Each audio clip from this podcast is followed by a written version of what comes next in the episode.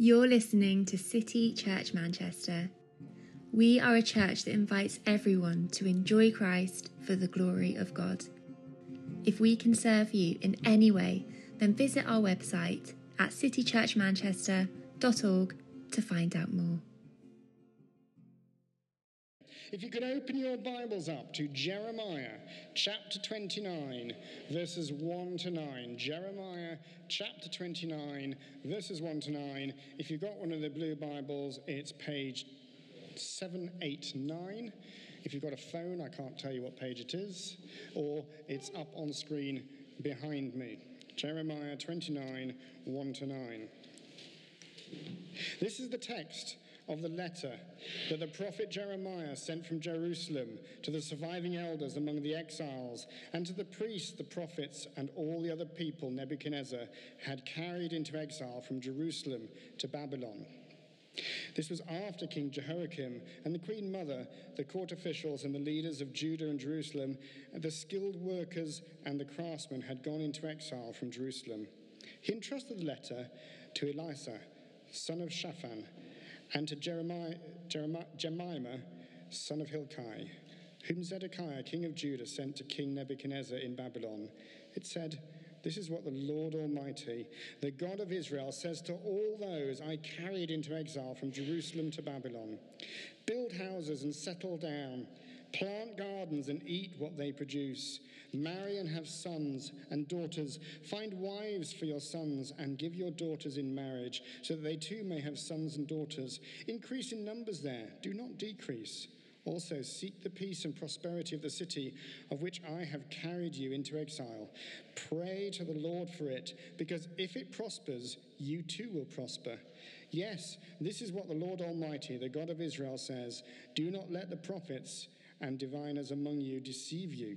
Do not listen to the dreams you encourage them to have. They are prophesying lies to you in my name. I have not sent them, declares the Lord. Thanks very much, Chris.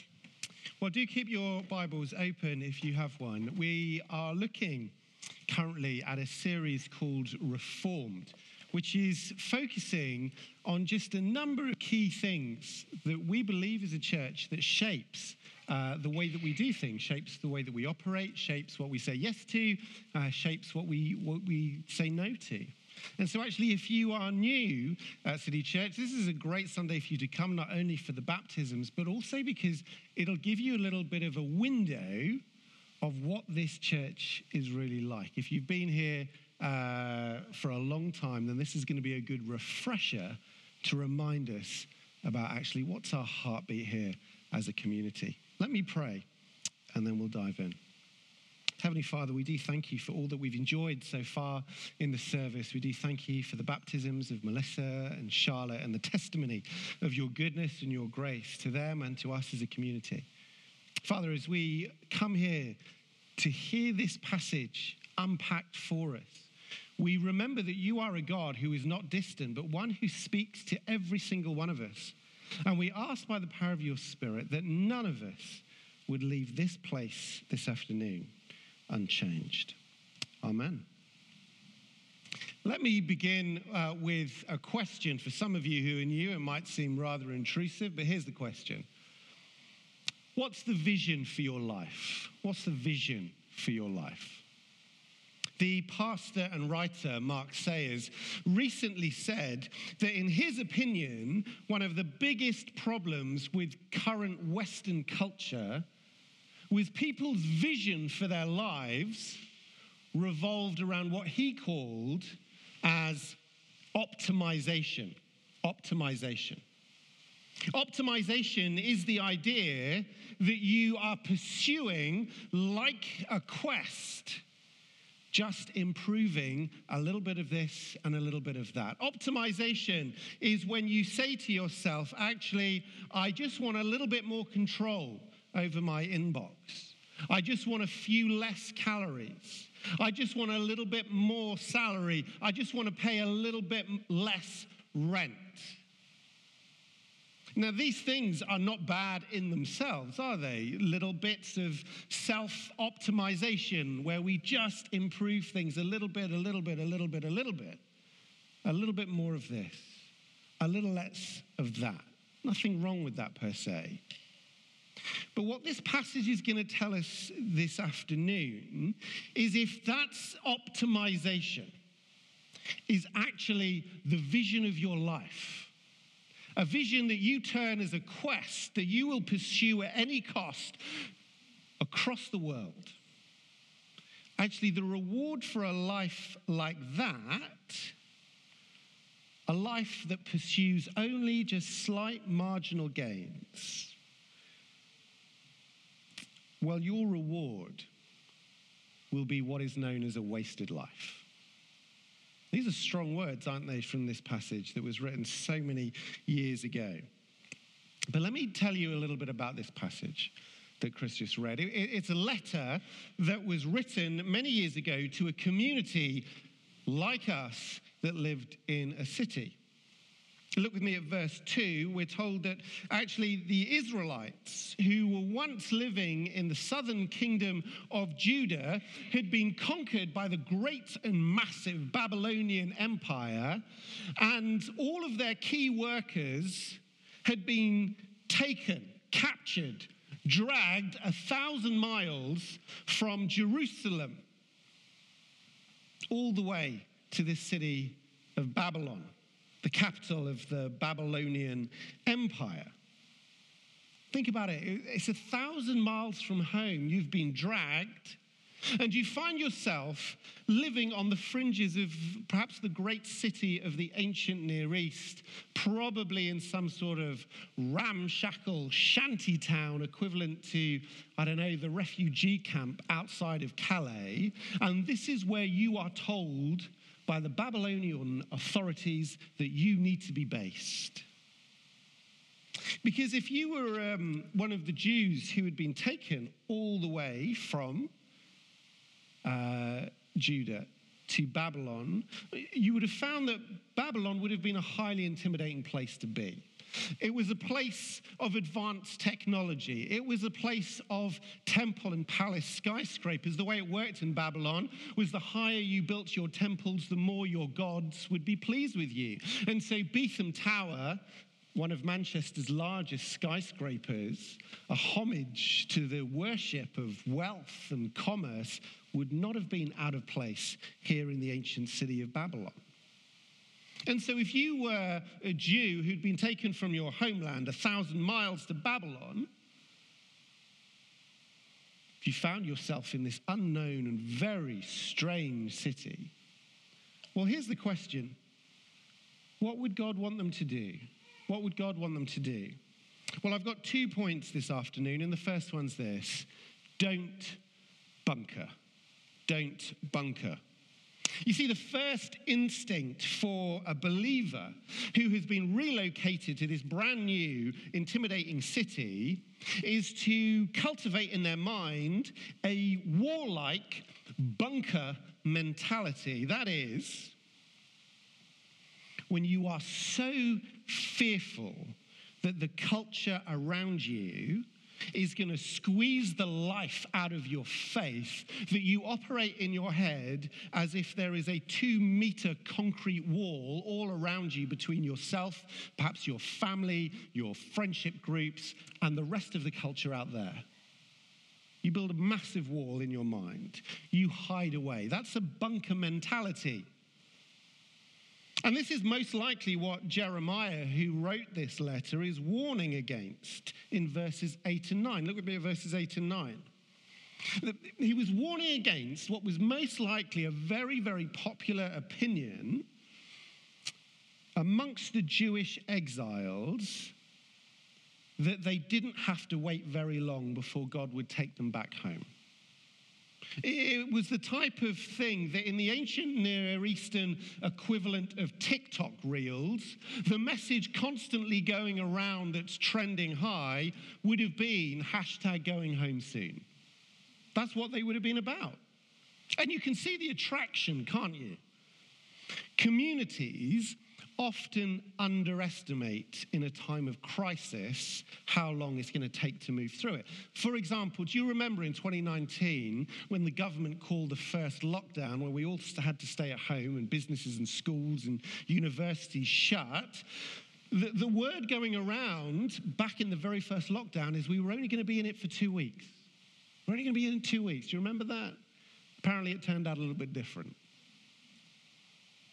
See, communities tend to underestimate, and most likely the Jews in exile were saying to themselves, Look, we're only here for a short time, guys. Look, pull up the drawbridge. Don't unpack your bags because we're only temporary. Let Babylon be Babylon and let us be us. And look at what God's response to this war bunker mentality is in verse 9. Do you see it? See what he says?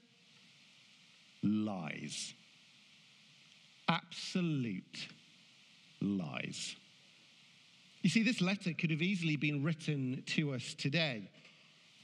It's this mentality. It's look, you know, I don't think I'll be in Manchester very long. I'm on a short course. I've got a short contract. Therefore, I will just withdraw and I'll do me. Or it's the idea that, you know, I just don't feel very connected in Manchester. And so I'll just withdraw and I'll just do me. Or it's even saying, look, I don't really like Manchester. It's nothing like my hometown. And so I'll just withdraw and I'll just do me. I wonder if you feel like that. The, uh, the writer, Malcolm Gladwell, explores in, in his book, The Tipping Point, um, a phenomenon known as the bystander effect. The bystander effect. You see, he recounts that back in 1964, in the great city of New York, there was a tragic murder of a lady called Kitty Genovese. And the problem with this murder, as tragic as it was, is Kitty was screaming, asking for help from her assailant for a long time. She pleaded with people to help her, that, that, that, people would call the police, that she was being attacked. Do you know how many people heard her cries? The reports say 38 people heard Genovese's cries for help. But each person assumed that someone else was going to call the police. Someone else would do it. It's someone else's problem. And so no one called the police, and she was horrifically murdered. The bystander effect. You see, your attempt to be a good person by keeping away from the city will actually lead you to become the very version of yourself that you're trying to get away from.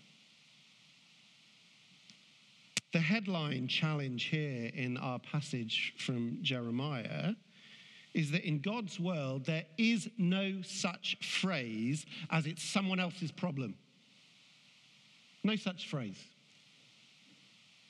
You see, you might not be the person who's called to fix it, but the problem still belongs to you. Let, let, let, me put it like this. When you're leaving City Church Manchester this afternoon and you go out onto the streets of this city, uh, there's a good chance you may well bump into a homeless person. And look, you may choose not to give them money because, for various reasons, you might think that is not the best way to help them. However, this stranger's situation, their plight, their distress is still a problem that belongs to you. Why?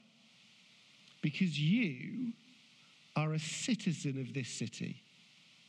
And it doesn't matter whether you were born here or you arrived last week. Which makes us think, doesn't it? How should the believers who were taken to Babylon, how should they treat Babylon? It makes us think here we are in Manchester, how should we here this afternoon treat Manchester? Well, come with me to our, our second and final point. Get your hands dirty. Get your hands dirty. In the 1950s, there was a very clever guy called Reinhold Niebuhr, and he wrote a very famous book that outlined different positions that believers had towards engaging with the culture around them. And his definition of culture, let's get a bit nerdy on this, shall we? Let's get a bit nerdy. His definition of culture was it is the social life of humanity it is the environment created by human beings in areas of language or habits, ideas, beliefs, customs, social organization, inherited artifacts, and technical processes and values. And what Niebuhr did is he labeled the Reformed position, this is the Reformed series we're looking at, that's why I'm saying this. He labeled the Reformed position that was exhibited by people, theologians like John Calvin, who you might have heard of. He labeled it as the Christ transforming culture position. What is that? Well, number one, it emphasized the goodness of creation, that God actually made a really good creation. And number two, believers affirm what can be affirmed in the culture and they seek to transform all that is corrupted by sin and selfishness in the culture. Do you see? That's, that's the Christ transforming culture position. You look at culture as a good thing gifted by God. You like to celebrate the stuff that you can say, no, that is true. That reflects the God of creation that's revealed in the Bible.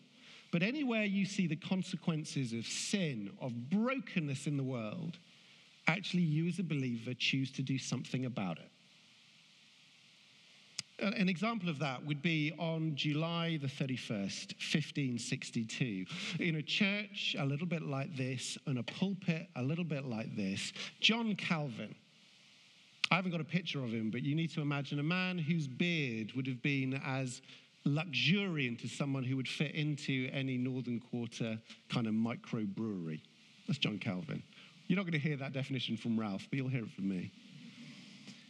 John Calvin preached in a pulpit just like this to his community in response to the powerful princes of his day who ruled with selfishness and ruthlessness and greed and abuse of power.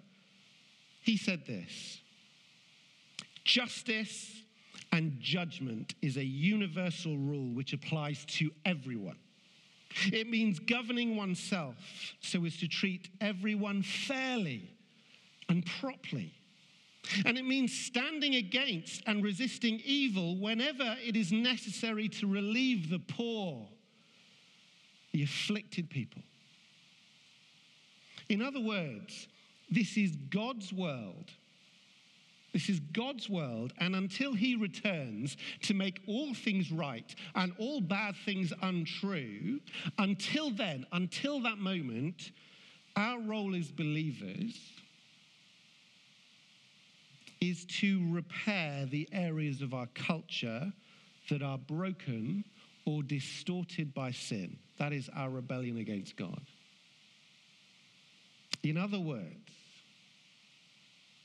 the Christian's duty is to get their hands dirty. What does that mean? It means that the, the Christian, they leave the bunker. It means that they identify which aspects of the culture they can enjoy and they celebrate those things because they are wonderful things that tell us something of the very goodness of God. And then they identify areas of their city where things are wrong and broken and not consistent with the way that God has asked us to live, and they seek to do something about it. That's what that means. The writer Whitney Hopler says this, and I like this quote. It kind of gets me kind of excited, which is why I want to share it with you. It's this If you want to make a powerful and lasting impact on the culture, You've got to do more than just consume it, critique it, condemn it, or copy it. The only way to truly change the culture is to create something new for it, something that will inspire people enough to start to reshape their world. Isn't that good? Isn't that good? Well, this is the reformed understanding of how we should engage with the culture. This is what verse 7 means in our Bibles. Look at verse 7. Seek the peace and prosperity of the city to which I have carried you into exile. Pray to the Lord for it, because if it prospers, you too will prosper.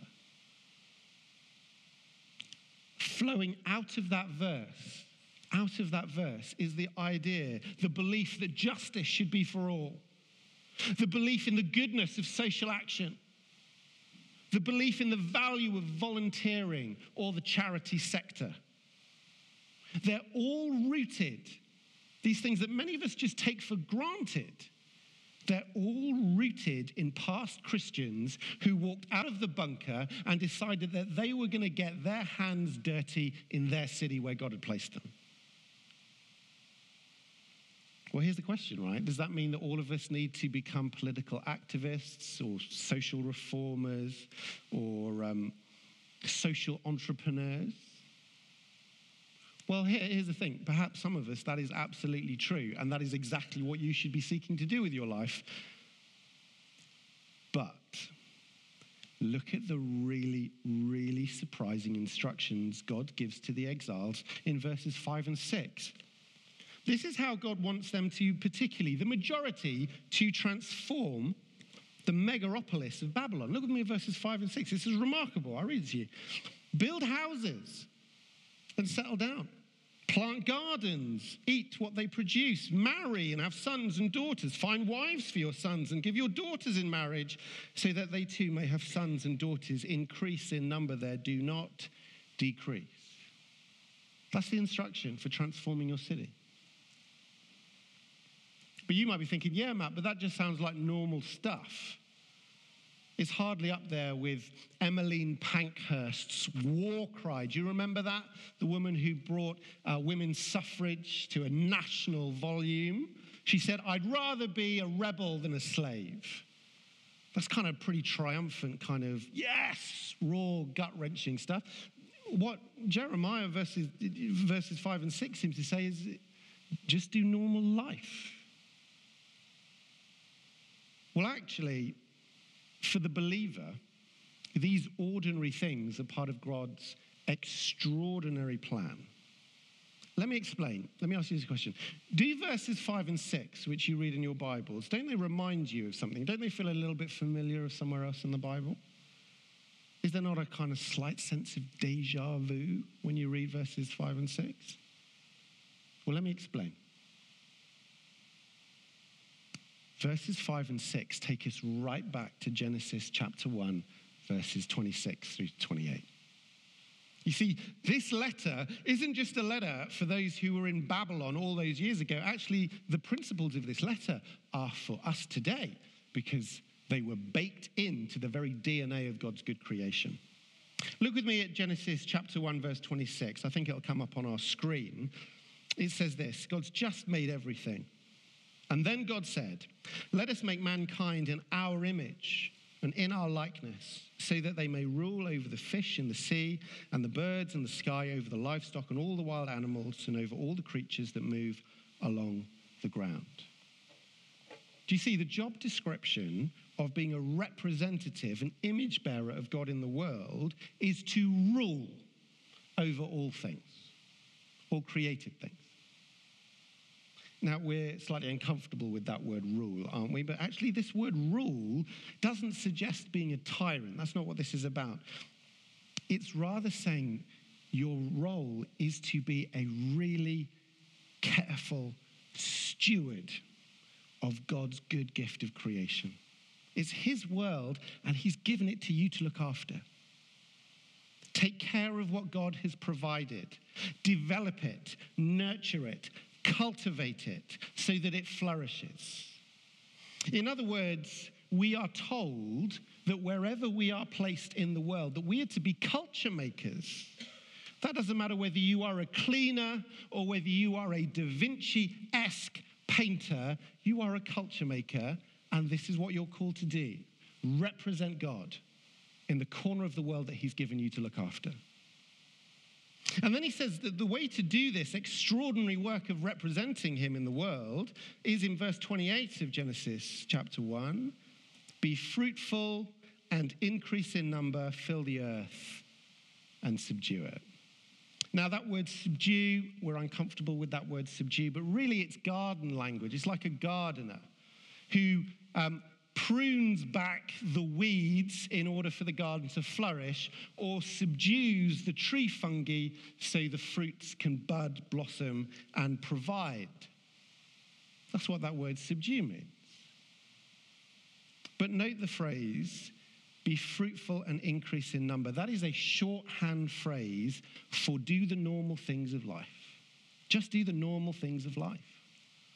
Be fruitful in your work so that you can eat and that you can create an environment where a community made up of units of families and of friends can flourish. That's what this is talking about. Well, hang on, Matt. Does that mean a few of us are going to make our mark in the world, and then for the rest of us, the majority of us, it's just business as usual? Actually, no. Did you notice the um, instructions? Come back with me to the Jeremiah letter.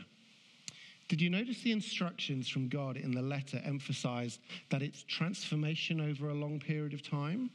Did you see that it's growing gardens? It's having children. It's seeing them married. It's seeing grandchildren come forward. Even the very idea of changing systemic structures in our society, all of those things take a very, very long time. Right, this is nosebleed application coming up, okay, so seatbelts on. If you were asleep, now's the time to kind of poke your friend. Meaning, the application for the Jewish exiles who were longing to book an Uber to Babylon airport to go home, the application is this put down roots and stay long enough to really make a difference as an image bearer of the God of the universe. Don't shoot the messenger. What might that mean for us? Okay, what might that mean for us here in Manchester? Well, it might mean, it might mean Manchester, okay? I love this city. It might be Manchester, but equally, this could be applied somewhere else in the world. Could be applied somewhere else in the world. But wherever it is, the application for us here this afternoon is swim against the tide of culture that sees actually just a vision for self improvement that means continually moving, continually uprooting, continually living a superficial involvement wherever you are. Go against that tide. Don't do that. Don't do that. Rather, find a place, could be Manchester, could be somewhere else. Find a place where you can make a deep difference to that location, to that neighborhood, to that community, to that institutional culture. Find a place. Do you feel how radical this letter would have been to the Jews in exile? Because do you feel how radical it is for us in this room this afternoon? This is utterly countercultural. You see, if you are sitting there thinking, well, well, if I'm in Manchester and I'm looking to build a garden of healthy culture in this city, where do I go? What do I do is I wait for Jesus to liberate me, not from exile in Babylon, but actually liberate me to the new creation where there'll be no more tears, no more death, no more crying and pain. What do I do as I wait for Jesus to come back? Well, here's the thing why not look at the fact that this city has 50% of its children that live beneath the poverty line? Do you want to start there? What about this fact that this city has a, a, challenge with people who do not have a place to live, but on the streets of this city in huge vulnerability and danger? Do you want to do something with that? What about the fact that loneliness in this city is a bigger epidemic that is more dangerous than COVID ever was? Loneliness. Do you want to do something with that? Do you want to do something with the fact that next to London, Manchester is the second fastest growing city in the UK? Do you want to do something with the fact that 90, 70, 97% of the 2.8 million people who live in our great city, if Jesus was to come back today, they would find that an absolute tragedy because they do not know him. Do you want to do something with that? Seek the peace and prosperity of the city to which I have carried you into exile. The Christian uh, cultural thinker, a very famous guy called Francis Schaeffer, he also had a remarkable beard. You should Google him. this is a really good quote from Schaeffer. I like this one. He says this No work of art is more important than the Christian life. And every Christian is called to be an artist in this sense. The Christian's life is to be a thing of truth and also a thing of beauty in the midst of a lost and despairing world. So let's be practical. Four applications. Your relationships are more important than your career trajectory. Number one. Parents, don't let your children's only connection, contribution to this city be the fact that they're educated in it. Number three, youth. If you're a teenager, you need to know that God has not given up on your year group. So you don't give up on it either.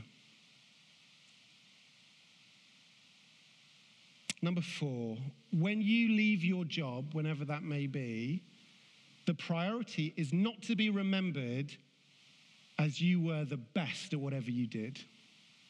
The priority is to be remembered that you were the one who cared the most.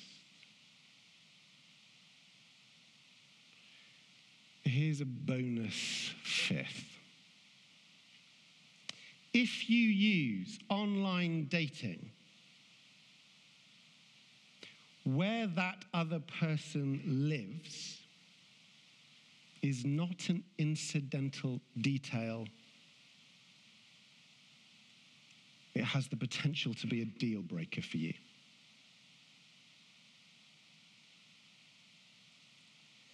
Now, you might come back to me, okay? You might come back to me. You might say, Yes, Matt, but look, but if I did all of those things, if I lived like that, then life would be hard. And then I would turn to you and say, Yes, it would be hard, but why do you think it would be hard? And then you might turn to me and say, Well, it would be hard because it would mean that I might need to put others before myself. And I would say to you, Yeah. Yeah. You see, in most cultures, most cultures around the world, the most powerful people drink champagne in the security of very lovely high walled palaces, whilst they send all of their minions to the front lines to risk their lives doing dangerous things, getting their hands dirty for the sake of their country. But not so with the God of Christianity. He took on flesh to become one of us. He refused to bunker in a palace, but be born in a stable. Do you remember that? To be born in a minimum wage family where by school age he'd already been a refugee. He had already touched the poverty of the most vulnerable of our world. And as an adult, he refused to bunker down and just be a celebrity. He touched the leper, he touched those who were sick, and he touched those who were forgotten to welcome them. By his 30s, he refused to bunker down in power or prestige or just pleasure. And he touched political injustice he himself was a victim of physical abuse. He touched loneliness, and ultimately, he touched death. But Jesus, look, Jesus is more than just a good example to us. He came to give us the one thing, the one thing we need in life more than anything else. He came to give us a restored relationship with our Creator so that we would always know that we have ultimate value in life. Secondly, he came to give us forgiveness from sin and shame, meaning that we were given the ultimate freedom from the horrors of our past, no longer had to have a grip on us. And thirdly, he came to he came to give us the promise of a place in the new creation. It is the ultimate gift of security from the dangers of this world. Why did he do that? And why does that make a difference to us here today?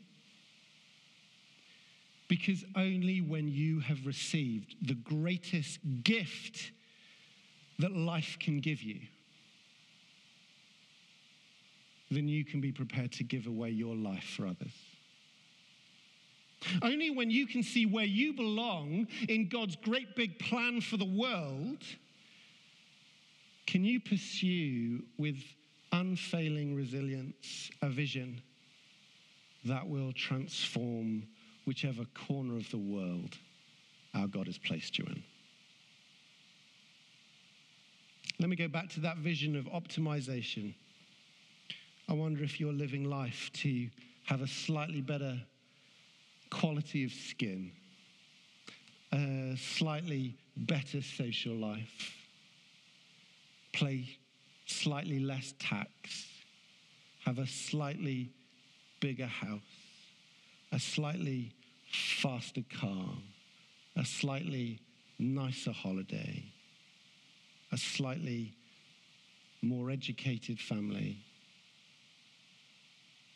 a slightly better romance life. If that's you, I wonder if your vision is too small. Let's pray. Heavenly Father, we do thank you that you are a good God and that Jesus became one of us, became rooted gave his life away so that we would gain everything, not so that we could hoard it in a bunker until you return, but so to model the generosity that we have received, that we might leave the bunker and go out in the city to get our hands dirty in order to transform it for your glory. Amen.